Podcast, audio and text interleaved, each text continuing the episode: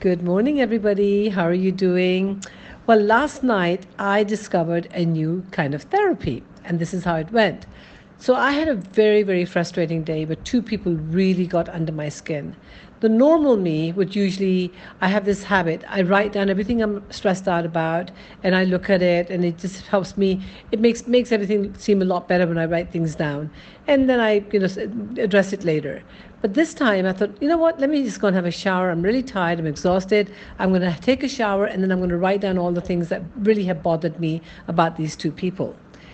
So I went into the shower and as I was shampooing my hair, I started singing this song.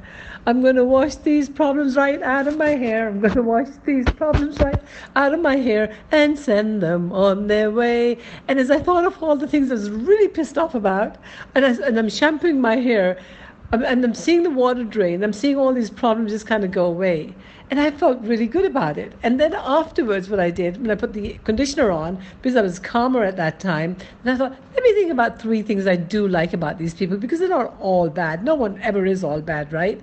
So I started thinking about three nice things. And by the time I'd finished my shower, everything was just actually quite good. And so I did this huge roar, like a lion roar that really empowers you. And I felt on top of the world.